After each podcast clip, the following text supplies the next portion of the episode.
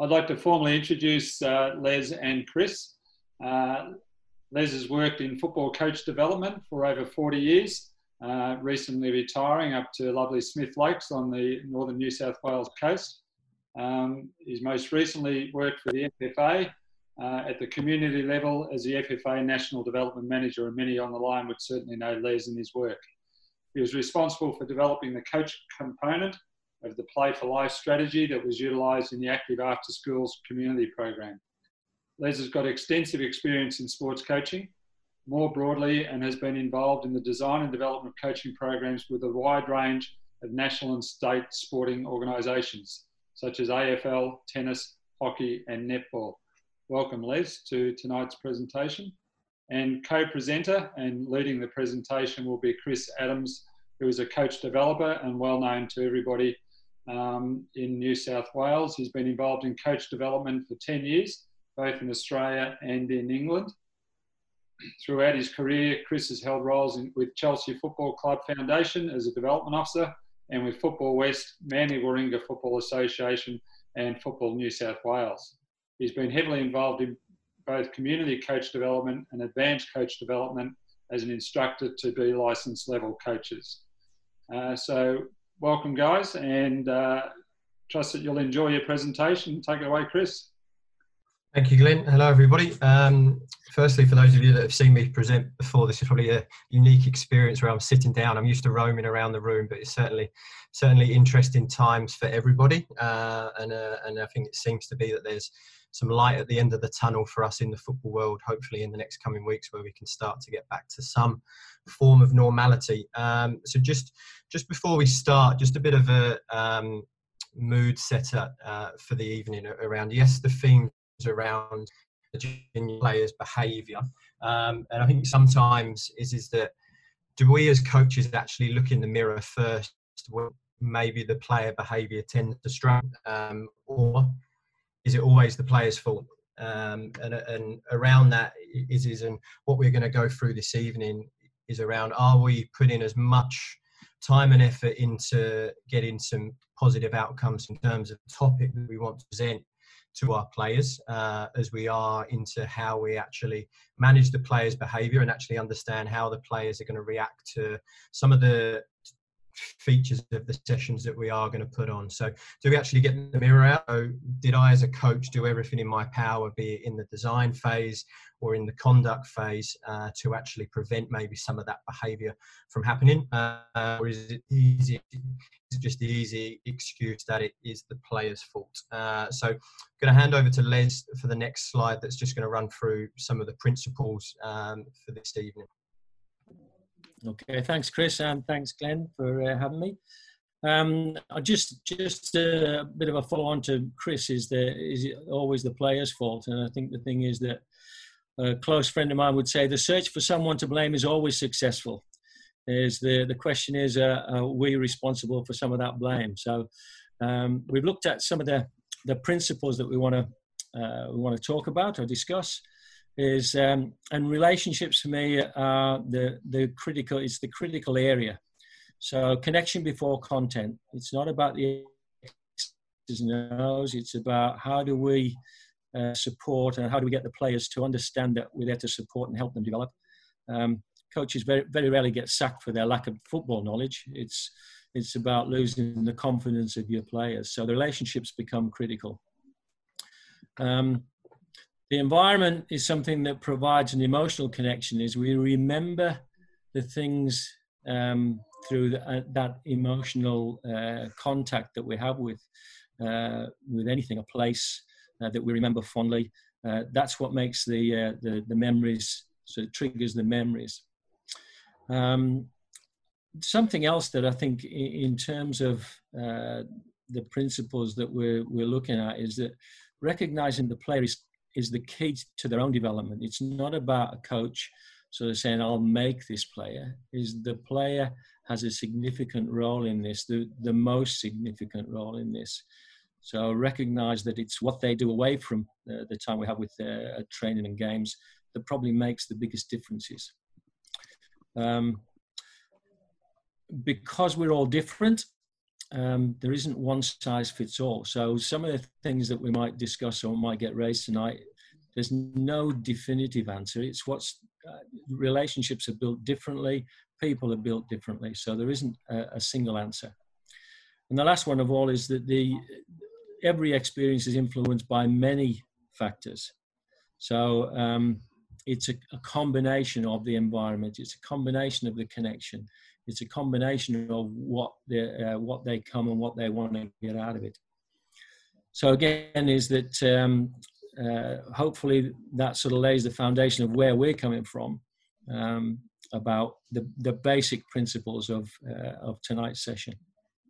So on to phase one around the session design. So again, we want us to be thinking around that it, that it isn't just the X's and O's that we need to consider. It's maybe how the players might react to those X's and O's. So the first consideration around your session design is around what do we actually consider when we plan in our training sessions? Is it that we're looking to consider that this is the topic that I want to get out, be it around striking the ball, be it around one versus ones, or be it if it's in the older phases around maybe some of the tactical elements around maybe transitions, etc, et cetera? Or are we actually starting to consider, well, how might the players react to that certain part for the practice? And then is it not only linked to the ability of the players, but how might they react to the challenges that are set? And then what might you need to consider around how you can uh, from your experience as, as to how certain players react is, is that they might not be able to handle certain certain levels of the competition side of it that might trigger their behavior. So how do I look to manage that? Then looking in around is is that is the practice actually designed for your players, or are you just designing it to meet the topic? What we experience a lot, and I'm sure Les will be the same, and I'm sure the listeners will be the same, is, is that when we see lots of training sessions put on, yes, they're fantastic training sessions, and yes, they might be towards the topic again around core skills or around the four moments of the game, but is it actually for the needs of your players around the, the age or stage as to where they are in terms of their own player development cycle? Um, and then are you, are you actually starting to consider that and go, is this session suitable for the players that I've got in front of me, or is it just suitable for me to meet the topic as to what I want to try and get out? And that might not just be for the for the whole squad if you're working at the community level, which I'm sure the majority of us are, and even in the N P L level, is, is that you are going to have that wide array of um, skill sets and around how you maybe differentiate your practice to ensure that the needs of all of your players are being met. Then around one of the other elements around your session design, um, and we speak a lot about a player-centered approach to coaching, but, but do we actually delve deep enough into what that means around the ownership of the players, and what does that actually actually look to look like around who sets the rules for the game? Often it's the coach that maybe sets the rules. So for example, you have to make this amount of passes before you can move into the next zone. You have to have played to this player prior to being able to progress into the next zone. And often the, the rules might be coach-led rather than actually from the players. And then often that might lead to the to the behaviour issues, that the practice might be too hard or too easy because you're setting your conditions or your restrictions on the session, um, and you're, you're just basing that on your own thoughts and beliefs, maybe what you've experienced previously with the players, but the players might be able to go one step higher or one step lower.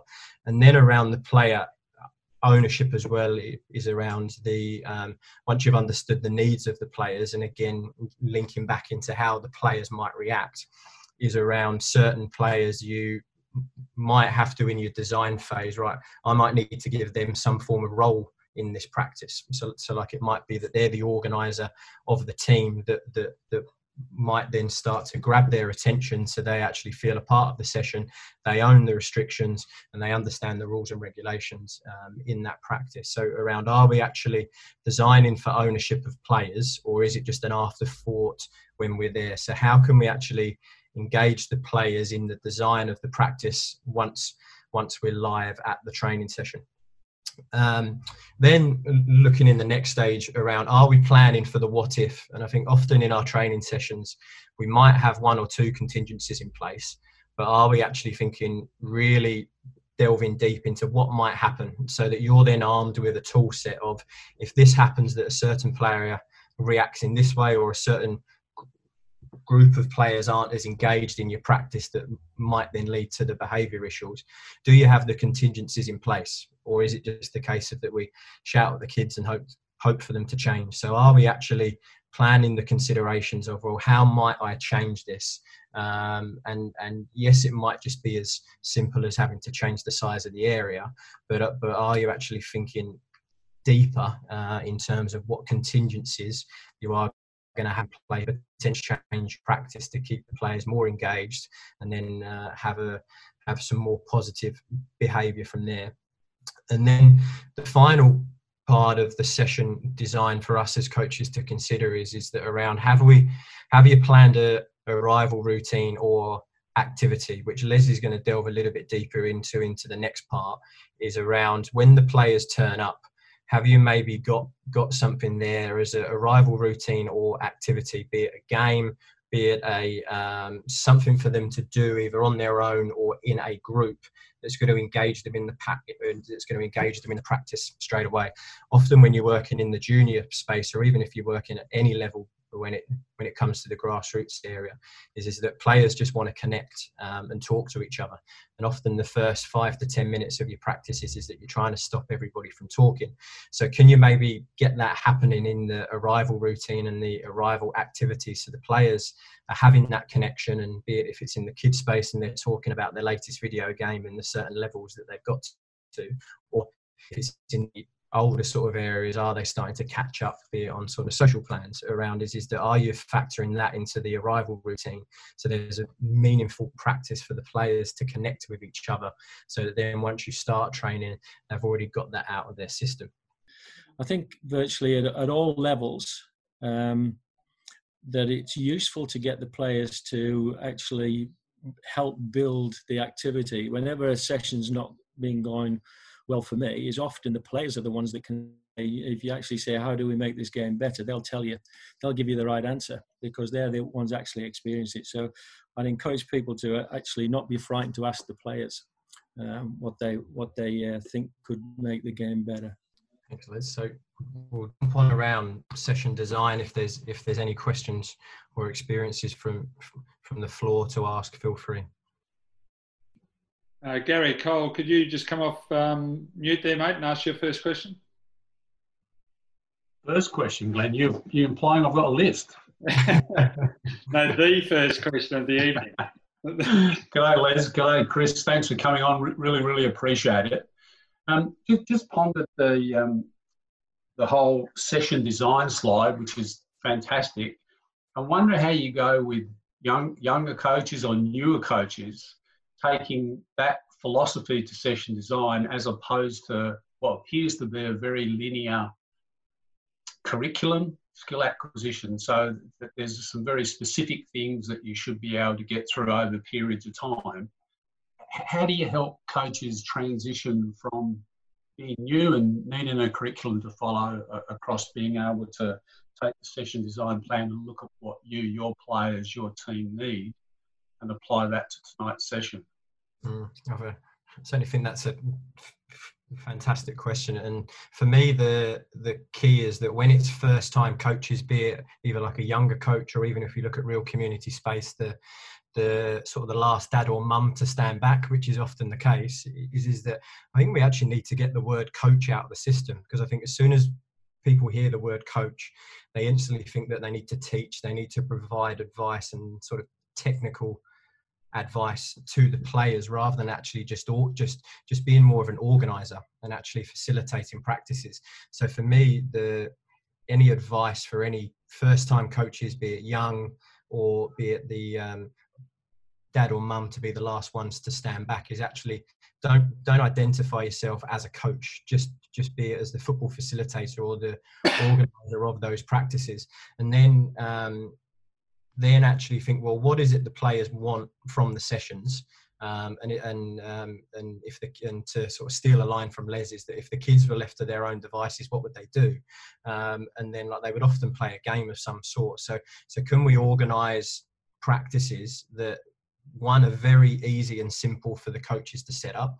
So for me, it's around um, in that when we're supporting, developing or mentoring first-time coaches is, is that we, um, we almost provide them with a checklist around very simple things that are more coaching behaviours around, did you get the, your practice started quickly and inside one minute or two minutes? Because that's going to link to the behaviour of your players as well, is, is that if it takes you five minutes to get your practice started and you've got a group of under eights or under nines or even under fifteens, they're going to get bored, and then as soon as players get bored, then they do start to misbehave. So simple coaching behaviours around, can we get it started quickly? So then in that, they then need to be able to communicate well with words, but also with a good um, good sort of demo. But then also as well, the the practices or games that we give to those first-time coaches, can we give them um, some fun names that maybe resonate with the kids, be it, say, like a danger zone or um, through the river, so that so that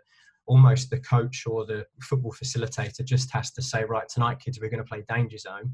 And straight away, the kids might resonate with that, and and and then you don't have to spend two minutes explaining it because because the kids have got that connection to the practice from from when they've done it before. So so for me, it's that we need to maybe take the word coach away um, in in that first stage, um, and then actually provide them with some more um, organisational skills rather than coaching skills. Thanks, Chris. Okay, uh, Gary, good to see you. Um, you the, too, I guess I guess the thing is that I look at it, I think that over time, and this is from somebody who's spent a fair few years sort of working with coaches and and uh, uh, supposedly coach development, is that uh, tend to think it's like the players, is the coaches that want to get better will get better. Um, but I actually think we overcoach and underplay. We spend way too much time coaching and not enough time playing. Um, I think you learn a lot from playing, uh, particularly in mixed age groups. So my advice to sort of planning the sessions will be similar to Chris, is to say, come up with activities that are games, that essentially are things that resonate with the players, um, particularly as you're, as you're starting out.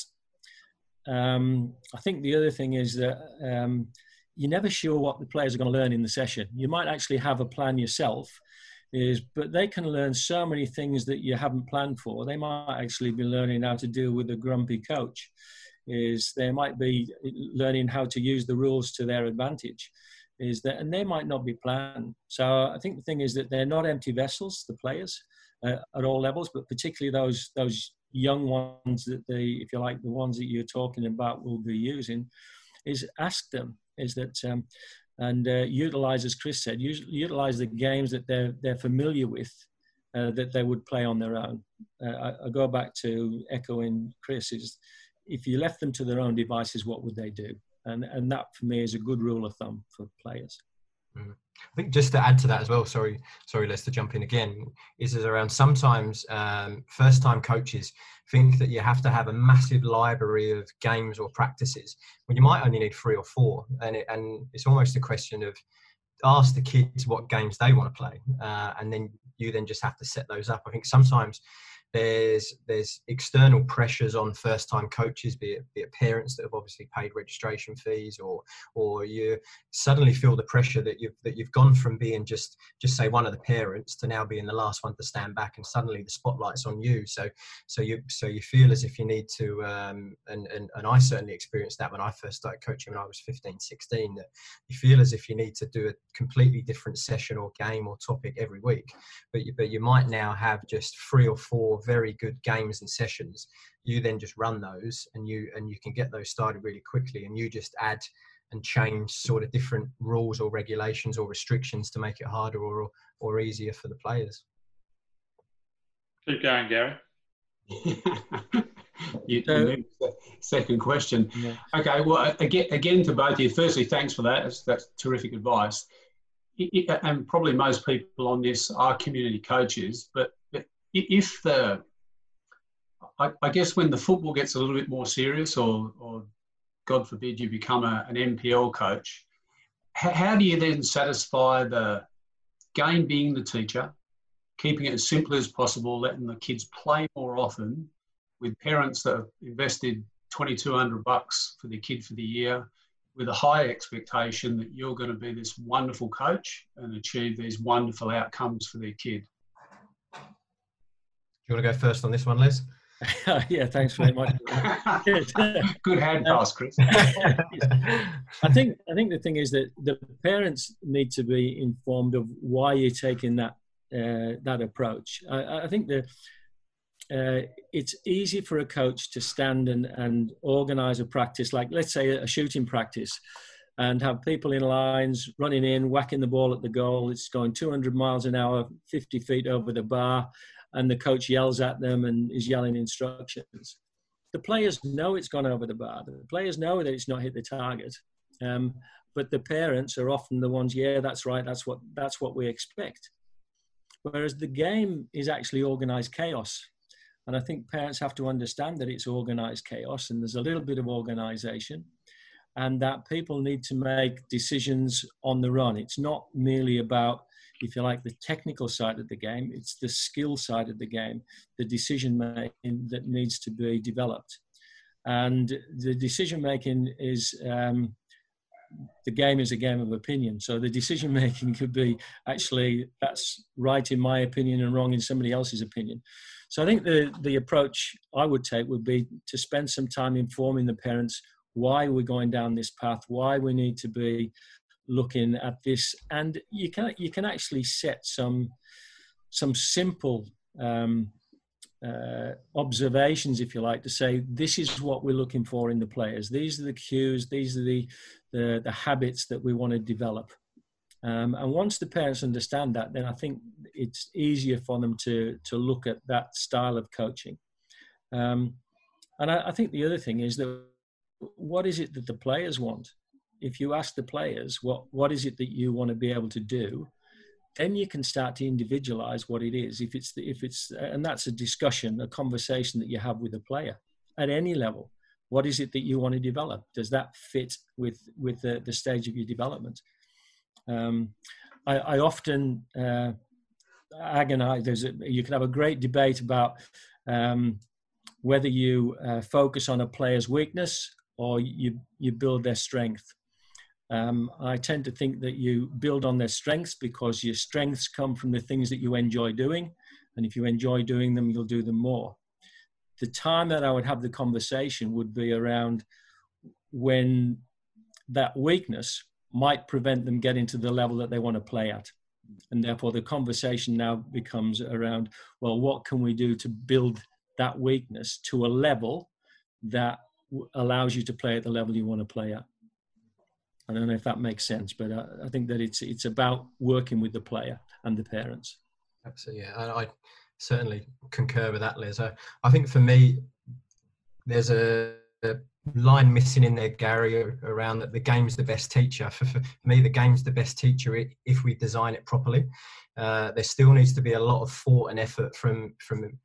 any coaches that go down a process where we are going to maybe use a teaching games for understanding um, system to our coaching, that it that often where parents um, maybe get a little bit offside is when they might just see the kids playing a game, but they don't uh, don't understand the the time and effort that has maybe gone into the design as to how you're going to restrict things to get certain outcomes that you want, how you might reward or incentivize certain outcomes that you want. So, so for me, I think um, us as coaches need to delve a little bit deeper into how we design our games to get the outcomes that we want. Um, and for me as well, it's around the um, us as coaches, um, we need to sell the message to our players uh, as, as to how we want to play, but then we ultimately need to be, be good salesmen and saleswomen for the for the messages as to how we want to coach. And then, just as was said by Les, um, we need to engage the parents in that. I think sometimes we we exclude the parents, and ultimately parents just want what's best for their child. Um, and then when we include them in that process, um, I think sometimes, not all the time, you you might suddenly see a change in that that you've included them and go, look, this is why we're doing it, these are the benefits, and you have to sell that message to them, just the same as if you're the head coach um, of a club, you have to sell the messages to the fans and the spectators. It's no different to parents. Thanks uh, thanks Chris. Uh, Chris, a question uh, from Michael Zayo. Thank you, Michael. just uh, on how to get the most out of your, the time that you have with your young players, uh, how to pump up players to save as much time as they can during the session, uh, like water breaks, warm-ups, picking up balls to restart, so you can get one hundred percent out of the time that you've got with them. Yeah, no, that's that's a consideration in itself when it comes to your session design, is around how does your practice flow. Often we see practices that are designed and it's part A of your practice, and then part B is completely different, and then part C is completely different. So are you actually designing your practices that can maybe go from inside to outside, so you can have your first activity Uh, in one area, and then you might just have to lift up one or two cones, and then that flows straight into your second activity, and then the third activity flows into the next one. So can you actually run practices that are inside the same area, but it might just be maybe changing one or two cones? And that's a challenge for community coaches, because even for N P L coaches, um, we still often only get the postage stamp. So how can we ensure that the hour or the hour and a half that we get is spot on, that it's that it's the players are switched on the whole time? And that comes into, when we're designing our sessions, do we actually think, well, how does part A flow into part B, and how does part B flow into part C? Um, often we don't see that, and it's right, um, kids, just go and get a drink, and I'll take five minutes to set up the next activity, and then the kids are off task. So so it's around as well, um, can you keep the, the players on task as well throughout the drinks breaks? Um, and that might be um, probably a little bit different when it comes to the COVID nineteen situation, because you can't have the kids interacting too close, but it could be in, say, like groups of three or four, or in pairs. Can you maybe talk about, if we've just done turning, for example, um, how does Cristiano Ronaldo turn, or what the certain things do the best players do once they've turned? So, so keep them on task throughout the drinks break. Or it could be a way of that, whilst um, whilst we're just on the drinks break, you have to see how many times you can juggle the ball, or how many times can you spell your name with the ball. So, are we are we putting elements and effort into our design to go, well, how do we maximise the whole time, so the kids are on task for the whole time, so we're not setting up four different practices four times. But also, um, are we keeping the kids on task with some meaningful things to do throughout the drinks breaks? Agreed, uh, Chris. I think the, the other thing is that um, if you're going to adapt it, if you want to get them back, what is it that, that switches them on? What are the, the games and activities that, uh, that they enjoy? Is that, I think sometimes we can actually, as coaches, we, we want to move on uh, because we think we've done that. We did that last week, we did that the week before. Is that if it's something that, that captures their imagination and they're prepared to, to work at, then I'd keep giving them again. Is that, um, uh, and it can be adapted. And, and what I would encourage coaches to do is, don't come in with a planned modification or adaptation, is look at the players and their, their response, and respond to that, to see if it's necessary to change it. Or, as I said before, is ask them, what would make this game better? So uh, I'd encourage you, that that might get them. I'd try it and say, all right, then what, what do you want to do? What's, how can we make this game better and get back into the game again? Um, and I think the other thing is, there was a, a, another uh, saying is, it's stop the practice before it ends, which means that knock something on the head before the sort of motivation falls away completely. Um, nip it in the bud so that it's still, they're left wanting a little bit more of that practice. Um, so they're keen to get back at it again, uh, whatever that situation is. Uh, Trevor Morgan, could you just come off mute just to, with your other suggestion in that area? Good evening, everybody. Um, hey, Trev. Glenn, I'm trying to sort out my muting system here, so make sure I get it right. Um, yeah, I just had a suggestion regarding that. Something that I've employed a bit with, with my teams is um, two options. One, you make three teams, and therefore the two teams keep playing, and the third team are having a drink break is the team I coach. So there might be a five-minute or six-minute turnaround, and in that time they have a drink, and you talk to them a little bit about some of the choices that the, the players on the pitch are making, and make some suggestions about what they might do, and then they, they go back on. And the other option is, obviously, if you have your, your fifteen or sixteen players, you might decide to do six-a-side or um, seven-a-side, and, and the sub that rotates off, that's their drink break, that's their time to get some coaching, they're back in the game. So just just simple little things like that, nothing nothing special. I think where Chris and Les are heading is, is, is all about common sense management to keep keep the kids busy and enjoying themselves, and, and that, that's just another suggestion to go with it. Thanks, Trevor. Uh, question from Alex on Facebook. Welcome, Alex. Uh, have we looked at the benefits of getting kids to start in futsal and then move into football like the South American model? Chris or Les? Les, do you want to go with that one? I know you've got some experience there. Well, I think that, uh, I mean, I, I think that uh, anything that gets the kids kicking a ball is a positive. Is I think that uh, uh, it's seen as a, a different version of the game. I think there are carryovers. Is that I don't think that the, I think the kids in particular know the benefits um, and enjoy uh, playing. So if it was up to me, I'd be, I'd encourage people that are working with uh, mini roos every now and again to throw a futsal ball in outside on the grass and and just let them play, because I think again, playing with different. Um, different bits of equipment uh, uh, helps the kids adapt. They, they be, become uh, more adaptable in, and responsive to changes in the environment. Uh, I'd also encourage them playing with a, maybe a little volleyball or something like that. It's a, a bit lively. The same practices, just use a different ball. So I, I'd certainly encourage uh, uh, uh, some involvement in futsal. And, and last question uh, from Sarah on Facebook. What's your advice for building intensity into a training session without opposition? I think um, around that is, is for me, is, is that we can't have the opposition um, per se. So we, we can't have the tackling and the contact um, going into the COVID nineteen sort of training sessions, but can we still look to overload the brain? Uh, so can we maybe have practices that have elements of interference in there? So yes, we can't have the tackling, but but you could still have a, say like a through the river practice where you need to pass the ball from one zone into the other, but then you could still have the players in the centre that aren't aren't going in to tackle the players, but they're there to maybe block passing lanes. So we're still looking to overload the brain whereby the players have to receive the ball and then make a decision as to what's going on in front of them and then execute the skill. Um, so so for me, it's is how do we overload the brain as much as possible to replicate what happens in a game where, where we don't have tackling. So for me, the interference is, is um, really, really crucial. Okay. So Chris, I think we can uh, transition into building meaningful connection. Yep. So uh, Les, I will hand over to you. Okay. All right. Thanks, Chris. Um, I guess the thing is what, What do we think about when we're trying to uh, build those connections?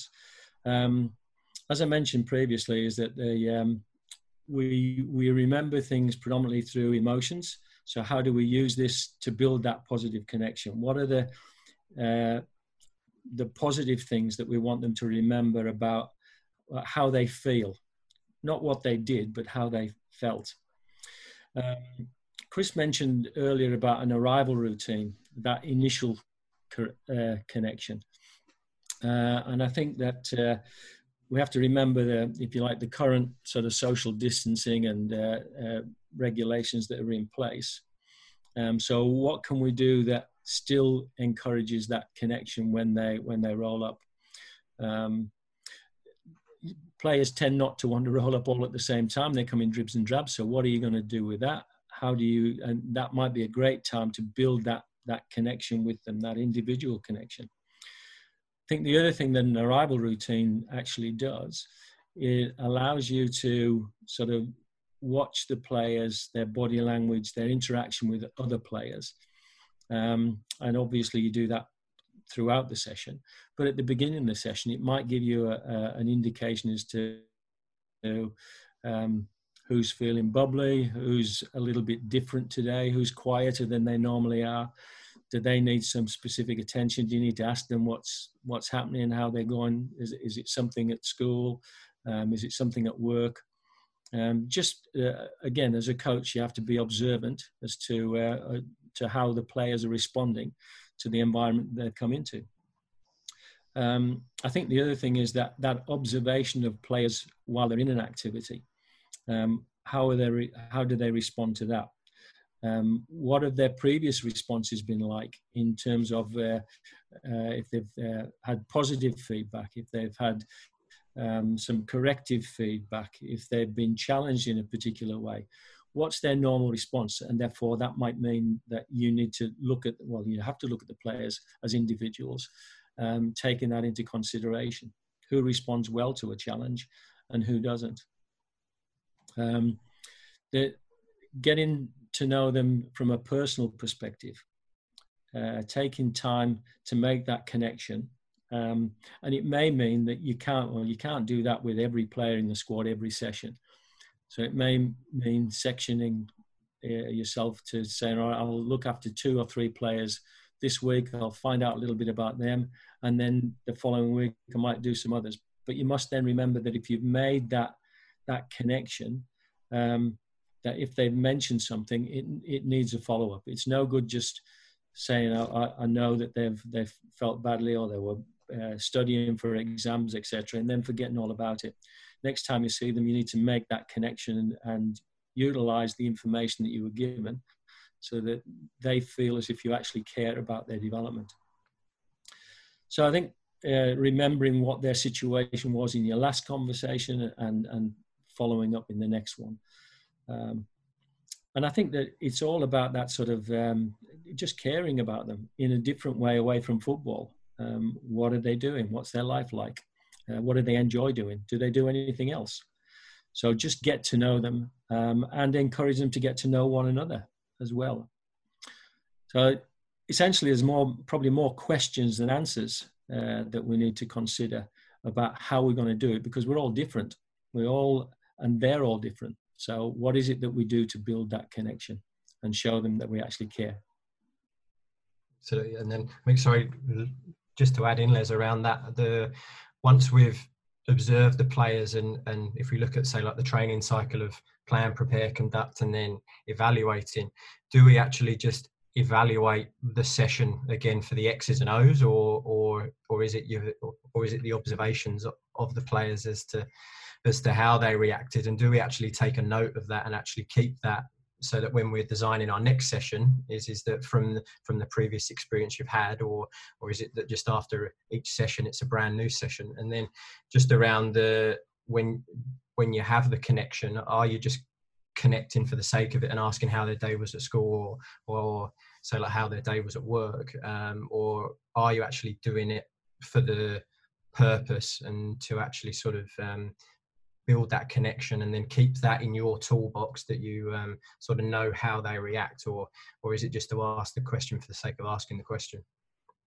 Yeah, yeah. I, I, as I say, is that the, that old saying is that people don't care how much you know until they know how much you care. Is that what are you what are you trying to do and build that relationship uh, with whoever?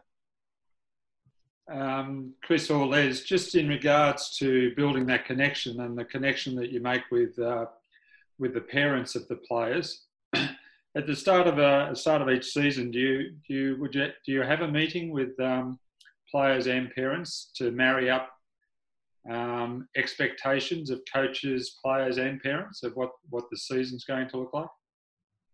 I I think that uh, I think that that's and it, this is going to depend upon the the, the level and uh, the the age of the the people that you you're working with. Um, but I would say if you're dealing with parents, you, you must have that meeting uh, to outline what it is. It, it, it, and I, I would argue that the club almost needs to have, if you like, some guidelines for the coaches, and they can clearly articulate how things are going to work at this club. And that builds into the culture of the club. What are you, you know, what's this club about? What's, what is it, uh, what guidelines do they have in place for, for the players? Are they all going to play a bit of every game? Is it, uh, purely selection on performance? Um, parents need to know that uh, before you start, and it should preempt any problems that you're going to have with their parents uh, complaining halfway through a season. So I think that's that's critical to be able to outline what your approach is going to be. Absolutely. And, and then for me as well, it's that we need to build those meaningful connections with our players to know and understand our players so that we can have that relationship, so that you can potentially provide feedback to the players, and um, and then you can manage the behaviour of the players. But ultimately, again, do we do that with the parents, or or is it just an us and them, and we completely exclude the parents from the whole process, and um, they aren't involved at all in the development of their of their child? And and again, if we go back to the first part, that parents just want what's best for their own child, um, and and around, do us as coaches actually look to build a to actually build a meaningful connection and um, relationship with all of the parents to to then actually put us into the position where we can maybe provide that feedback if parents are maybe acting outside of those guidelines as well? Is it so? So for me, it comes down to it's uh, it's it's always a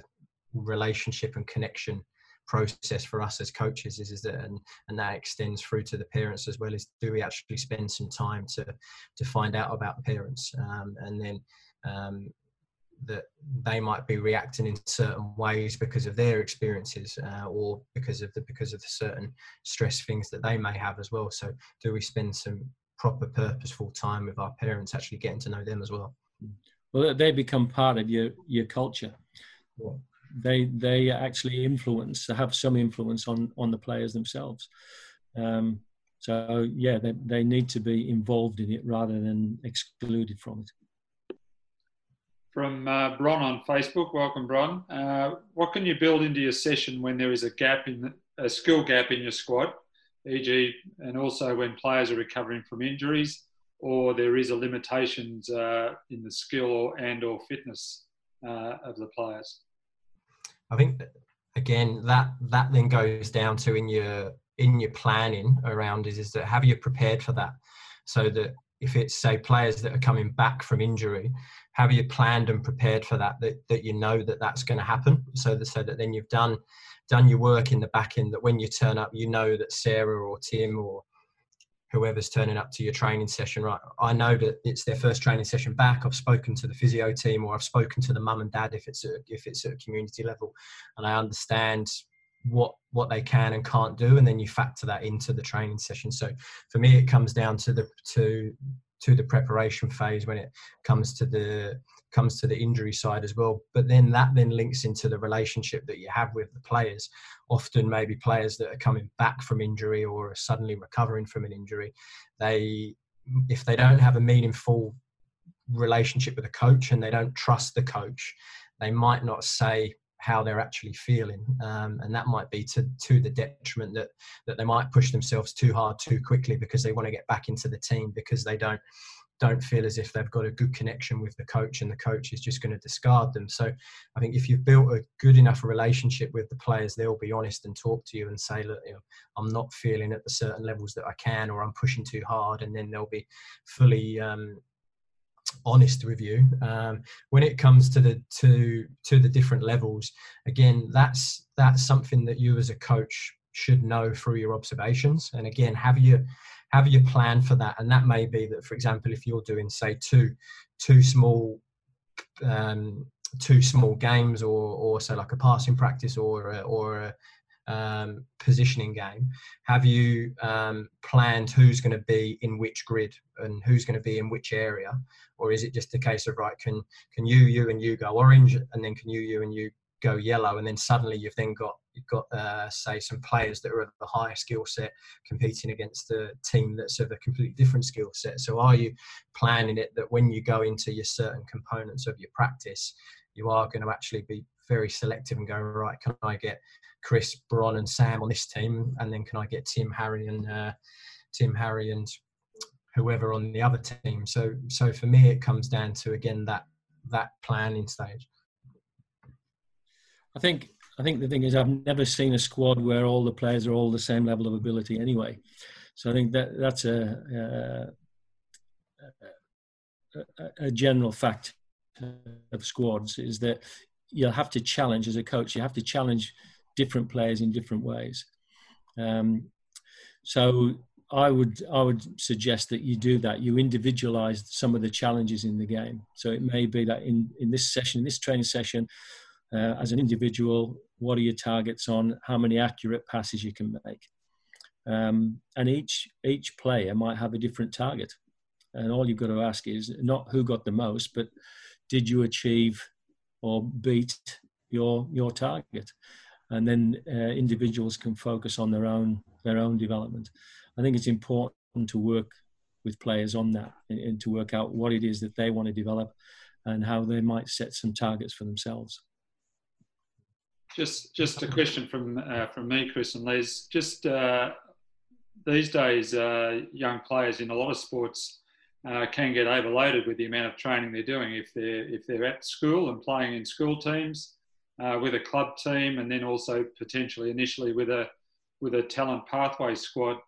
Uh, what role do you have as a club coach in, in managing that that potential overload, but wanting to main, maintain connection with uh, the players who are progressing, you know, in talented squads?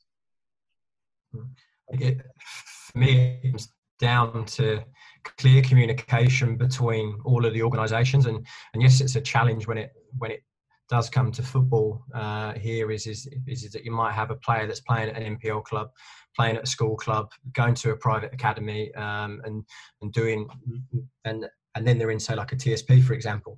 I think for me, the first step is is that there needs to be clear communication between all of those organisations, and and I think to some extent it does happen, but it but it doesn't happen well enough. Uh, that that um, there's that clear communication between the organisations, but but then also clear communication between parents and players going into clubs. I've I've had experiences is that it, is, is that I've had um, players turn up for a game at three o'clock. Um, You can see when they're playing that, that they're tired, they're fatigued, um, and then afterwards you find out that that that, that, that they've either just played for the school or, or or they've just been involved in, say, like a cross country for the school. So so then it comes. So then it, is that because you don't have a good enough relationship with the players or the parents, because maybe the parents have been excluded and they're fearful that they don't want to tell the club that they're um, that they're involved in a school game, because uh, because then the club the club might actually make the players choose, or or the parents fear that the club might hold it um, hold it against the player, um, and then like they might not get selected. So so for me again, it comes down to that relationship and connection that parents feel and players feel as if they can trust and they can communicate clearly. Um, but then also as well, I think clubs and everybody has to understand that nobody owns a football player. Um, and then that it, and we often see it that clubs might not want their players to go to a T S P program or go to um, certain other programs because they want to hold on to them, because they're then going to get stolen. So it's if do... do the clubs actually have the best interests of the player? Um, and if that's that, say, they're going from an N P L club and they're going to train with a Howe Academy, or they're going to go into a T S P program, that's actually probably in the best interests for that player. Um, it might not be in the best interest of the club in the short term, but in the best interest for the players in the long term, it's certainly going to aid their development. Uh, I, I agree that the, the critical factor is the connection. You should be able to talk to the player and the parent about what they're doing and know what they're doing.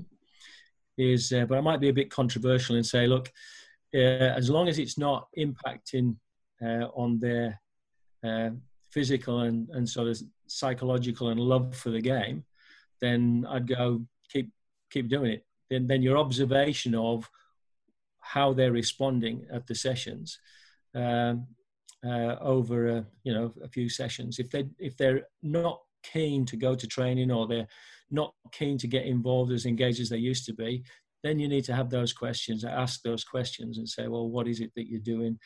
Uh, are you doing too much, et cetera? But um, as long as, the, for me, as long as the players responding positively to all of the all of the sessions that they're involved in, and they're playing and they're enjoying it, then I, I just say, keep doing it. Thanks, guys. Uh, you're running beautifully on time, half an hour for each session so far. So if we can tra transition into to developing the right environment, uh, take it away, Chris. No worries. Thanks, thanks, Glenn. Um, so the final stage for tonight is is that once we've designed designed the practice and we've considered the the behavioural um, effects for the for, for the players, um, we've then built that connection, and then it's from that connection can we then develop the right environment for the players. So the first step is is around, well, what does the right environment actually look and feel like? And that's going to be dependent on, again, the age and stage of the players, but but then also the the actual needs of the players around, well, what um what what are their expectations from it? If it, if it's a grassroots community club and the kids just want to turn up and play, have a connection with their mates, um, and, and just have fun, then that environment's going to look completely different to maybe players that have transitioned into an N P L club, um, that have that have now got ambitions and dreams to maybe go on and wear the green and gold.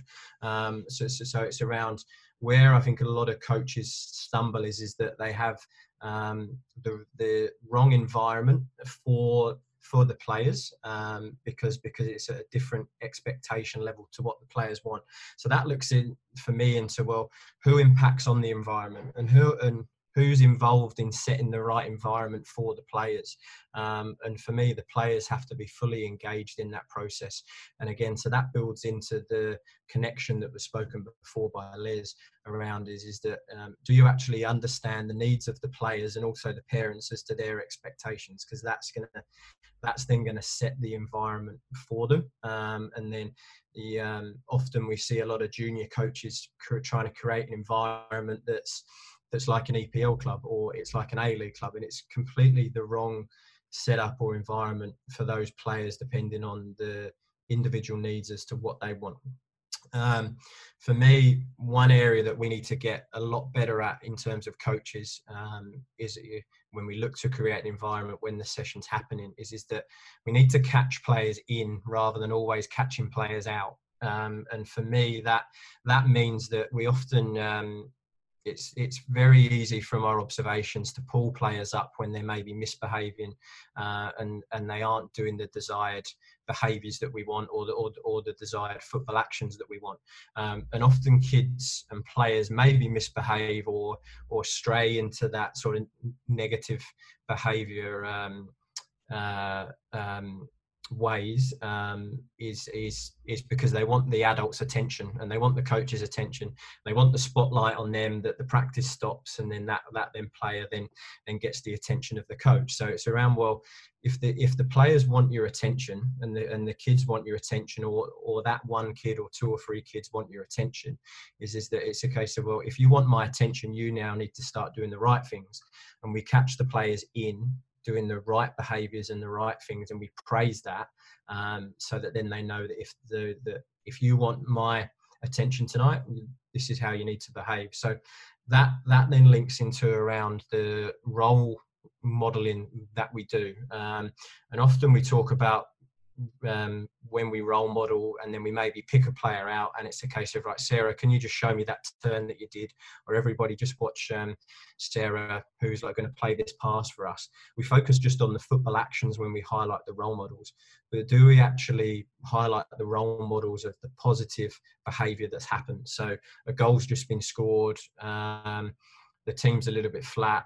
Has that player um, encouraged all of the other players to keep going and keep keep being being highly positive? Um, has at the end of the game, even even even though you just lost three nil, um, has that player approached the opposition uh, and, and and been a good sportsman or sportswoman in the training session when um, when the team's just lost, or um, or if the balls are being handed in, they're then they're then doing that sort of in a um, in a polite way? Are we actually highlighting and role modeling positive behaviour that we want, or are we just focusing on the football action? So, so for me, the environment comes down to is is that, have you understood the needs of the players to then set the environment, or, and, and and are the players involved in that environment setting? Um, and then really, really important for us is us as coaches try and try and catch them in and give them praise for the right behaviour than always trying to catch them out, because uh, I think sometimes we always focus on catching them out, and that goes down to our coaching as well, is that often when we shout stop, stand still, uh, it's when the players have done something wrong rather than when the players have done something right. So uh, any any questions on environment, or Liz, anything to chime in on top of that, Liz? I think the the, the thing that you mentioned there is, you know, you say stop, stand still, and it's something negative, is that um, if if you believe that um, the coach's job is error detection and correction, then you will look for errors. Now that's not, so don't get me wrong here, is that, but if you look for errors, you're probably going to see errors. Um, I think that your approach that you mentioned about trying to catch players in, and there's the role models. That's what we're looking for. Um, because if you look for errors and that's all you pull out, is then virtually every contact you have with a player has a negative basis. So I think it's important to look for the, for the positives rather than the negatives. I think the other thing is that uh, in terms of an environment is that there's physical, so that, you know, what's the equipment like, what's the ground like, et cetera. Uh, there's a social environment. Do we provide the opportunity for players to connect as well as the coach to connect with players? And if you like, that psychological and emotional, is it, is it a safe environment where players feel that they can experiment, try things uh, without fear of retribution, if you like, for getting something wrong or, or mucking up? Is that, are they allowed to experiment? Are they encouraged to experiment? So I think that sort of environment is, is critical. And one of the other, one of the questions I'll, I'll pose is that, what does your environment feel like uh, for a new arrival? When, it, when somebody that's new, a new parent, a new player, what's that environment feel like? Are they welcomed? Are they, uh, do they feel engaged with that environment? Um, might be something just to reflect on. Thanks, guys. Uh, question from Facebook, Mayor Rosen. Welcome, Mayor. Uh, what are the main tactical behaviours you look for from your players? Liz, do you want to jump in? I'll, I'll, I'll have a go at that, if you like, to begin with. It's that, um, I think the thing is that it's, I, I see the game, it's what's their intention? In other words, what's the player's intention? That's what I'd be looking for in terms of, um, if you like, a developing player, is that whether it comes off or not, I'll, I'll, I'll probably not focus too heavily on that. But what was their intention? Was their intention that, that a positive uh, uh, towards the game? Um, I don't know if that answers the question, but that's what I'd be looking at, is what's their attitude and their intention in terms of what you're, what you're looking for uh, from players within the game. Yeah, for, for me, I think if if we're looking at a real community level, it, it's, it's around what are the tactical behaviours that we want. It's linking in is around the game's about stopping goals and scoring goals. So so how do the players react to do that, and and and are they um, very very committed to stopping goals, and are they very very committed to to scoring goals, or do they maybe flicker somewhere in between? Um, so so for me, it's around what's the desire and the attitude to stop and score goals. Uh, and from our, our colleague James Boyle, welcome James, who's got a young bloke playing over in, in England. Uh, what do you define as an overload of training when players up to under sixteen are training five days a week in Europe? It equates to around eighty sessions more a year. I'll, I'll go there. James, how are you? Um, do hope you're well. Um, the, uh, for me, I think the, yes, spot on, we aren't playing enough football here and actual games as uh, as our counterparts over in Europe or in other areas. I think that's a that's a real thing that all of us know. So for me, it's not the overload um, of of the games. It's it's it's more again that communication. And for me, the overload is is that I would describe the overload of uh, it's it's that player that's played a game at half past nine for his school, and then they're rushing down to their next ground to play their next game at half past twelve. So then they played two two um, games in very, very quick succession. So for me, that's the overload that we don't want, uh, that, that, that players are playing um, two games in very, very fast succession on the same day, or or or they've got outside sports commitments that are, that are, that are all sort of crammed into one. Um, but but I do think there is a culture here is is that um, uh, and I've even seen it when it comes to under nines and under tens is is that it's uh, we spend too much time having to recover from games, and it's a case of right, there was a game on the on the Saturday for the under nines, and then the session on the Monday is now a recovery session, and it's and it's then that's that's um, a little bit too extreme. But but for me, the overload that we want to try and avoid is is is, is where it's the um, and and I've seen it, and I'm sure James has seen it in his experiences in, in the N P L, that kids are playing a game at nine o'clock and then they're rushing to play the second game at half past eleven, twelve o'clock. I tend to think that um, d depending on where you're at, the environment plays a big role in that, environment and culture. If the environment is structured so that uh, the appropriate recovery and monitoring uh, is in place, then uh, you know, I, I don't see any issues, uh, any issues with that. But as I said before, you just need to monitor um, the the players' response to their various activities. Is that you, you will see a drop when they're starting to uh, get into that sort of overload space. There'll be evidence that that's that's that's happening. Um, in terms of what Chris said about the, the younger ones, is that uh, uh, my ex my experience with uh, nine-year-olds is that uh, if they play a game early, is in the afternoon, they'll probably want to play another game, but it's informal and they're happy to do that. So I just wonder what it is that that we do to them that makes them feel absolutely exhausted when um, uh, nine and ten year olds usually have more energy than you can actually uh, uh, use. So um, I, I'd say it should be more under their control. Is that when kids get tired, they usually just go, oh, I'm a bit tired, I'll slow down a bit, and then I'll kick up again. So uh, when I've got my breath back. So it just depends on, on the age and, the, and their, uh, uh, their interest in the, in the games that they're involved with, and whether it's informal or, or structured. I'd be interested to see whether it's uh, uh, how much overload there is in structured and how much overload there might be in informal play. Uh, Les, uh, question from me. Um, you, when you were involved with the F F A, you were a, a big driver of club coach coordinators. So in pulling together the key areas you've been discussing tonight, how important are triple C's in regards to uh, making a fantastic experience for all the stakeholders, parents, coaches and players? I think the... Uh, uh, Is that a Dorothy Dixer, Glenn? Is it? Is it? No, I think, I'm, just, I'm just curious myself because I think they're a very important person. Well, I, think, I agree. I think the thing is that the C C C program helps build, for me, a positive club culture, because then the messages, the, the guidelines that are in place at the club, the culture that the, the club wants to uh, develop is reinforced on a regular basis. Um, and coaches are supported within their, if you, within their workplace, if you want a better term.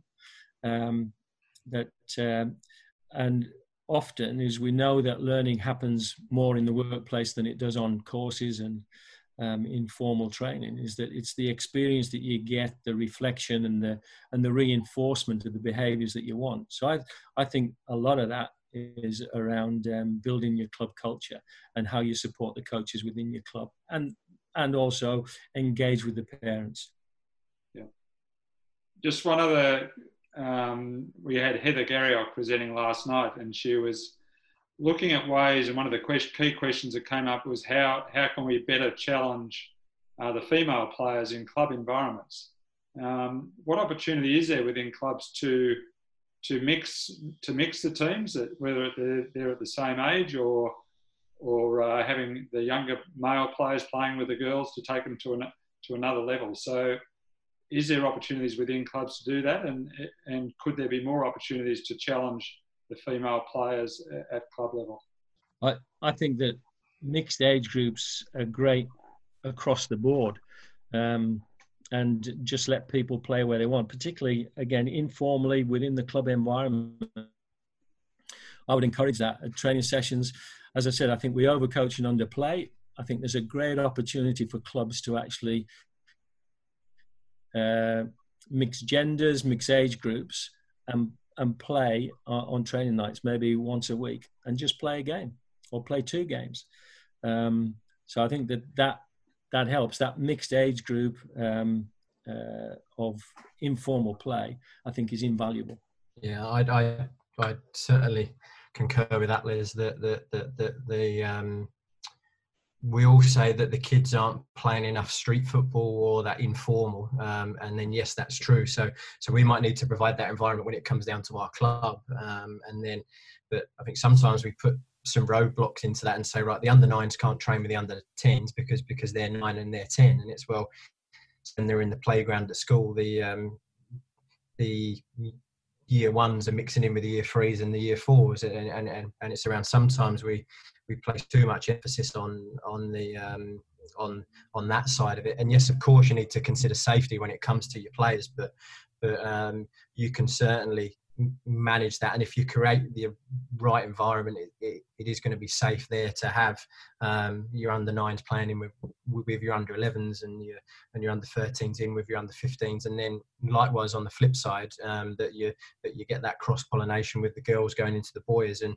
um certainly seeing that here in New South Wales with the future Matildas playing games against the T S P players, and they're um, often involved with the tournaments, and you and you can certainly um from experience from the ex-Matildas that I know, or even like the current players that have gone on to huge levels in the for the national teams, and uh, who have gone on to play for like the W League. I I had Ella Mastrantonio um, when I was in West Australia. She would play in the under eighteens boys with us, and and just that level of intensity was far far greater. So for me, again, it comes down to do do do clubs have the best interest for their players, um, and that might be that um, you might have a Um, at, a, at, a, at a club, a girls N P L program and a boys N P L program. You might have a fantastic girl uh, that that needs to be challenged more. Um, so you so you might actually play her in the under fourteens boys for the year. Um, but then, are the club willing to weaken their under thirteens girls or under fifteens girls um, so that they don't win the league because they've just lost the best player? So do we actually put the interests and the needs of the player first over the interests and the needs of the club?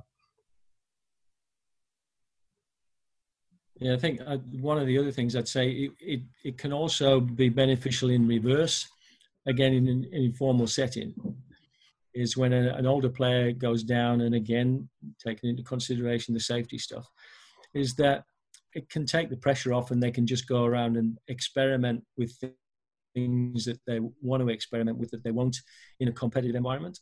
So I think that, and, and that helps them understand what they can and can't do.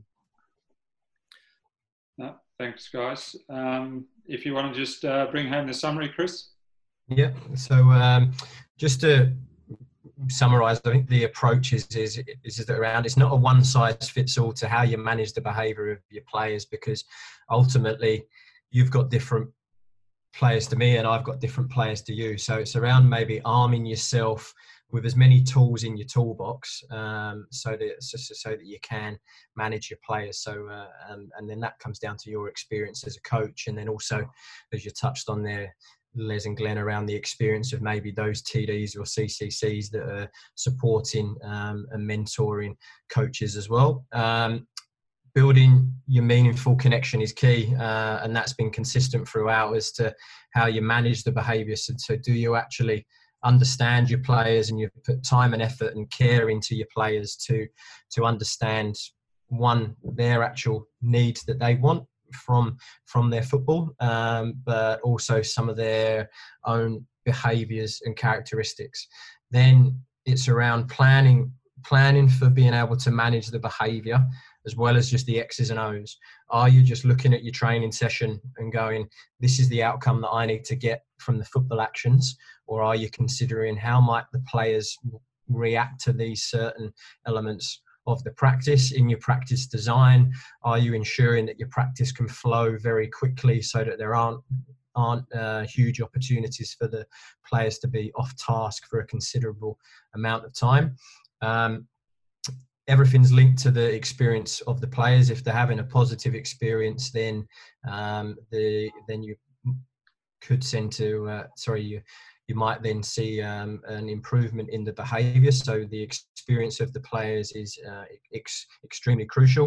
Um, and then just to go back to that photo of the mirror, did you do everything possible to manage the behaviour of the players? Uh, so if the players are misbehaving, if they aren't on task, if if if they aren't performing in the ways that you want them to do, have you actually got the mirror out first and reflected and evaluated on, did I do everything possible in my control to stop that from happening? Did I design the practice so that it flowed, so that it was at the right level and right intensity for the players? Did I build that connection, and did I observe the players as to as to how they acted, and they're acting slightly differently. Did I understand what baggage they were coming with, because I've actually built a meaningful connection? So um, for us as coaches, do we reflect, and do we deeply reflect, uh, or do we have that critical friend to to help us to be able to reflect, to understand that you um, did everything possible to manage the behaviour of your players? Um, firstly, thank you to Glenn um, and Sean and the, and the and the whole team at F C A and the F F A and the working group for giving us the platform to come on tonight. Um, and uh, secondly, really, really appreciate the time of Les. Um, for me to be on a on a panel with Les, uh, it's a real um, career highlight for me so far, to be honest, because because because he's been someone that I've I've uh, very much looked up to throughout my time in coach development here in Australia. To be able to share the floor with someone of his experience is a real honour for me. So thank you for your time as well, Les. Thanks very much, Chris and Les. Les, uh, continue to enjoy your retirement up there at Smith Lakes, and hopefully you can get on the road soon and uh, do that all that tourist work that you want to do in the future. Yeah. Fingers crossed.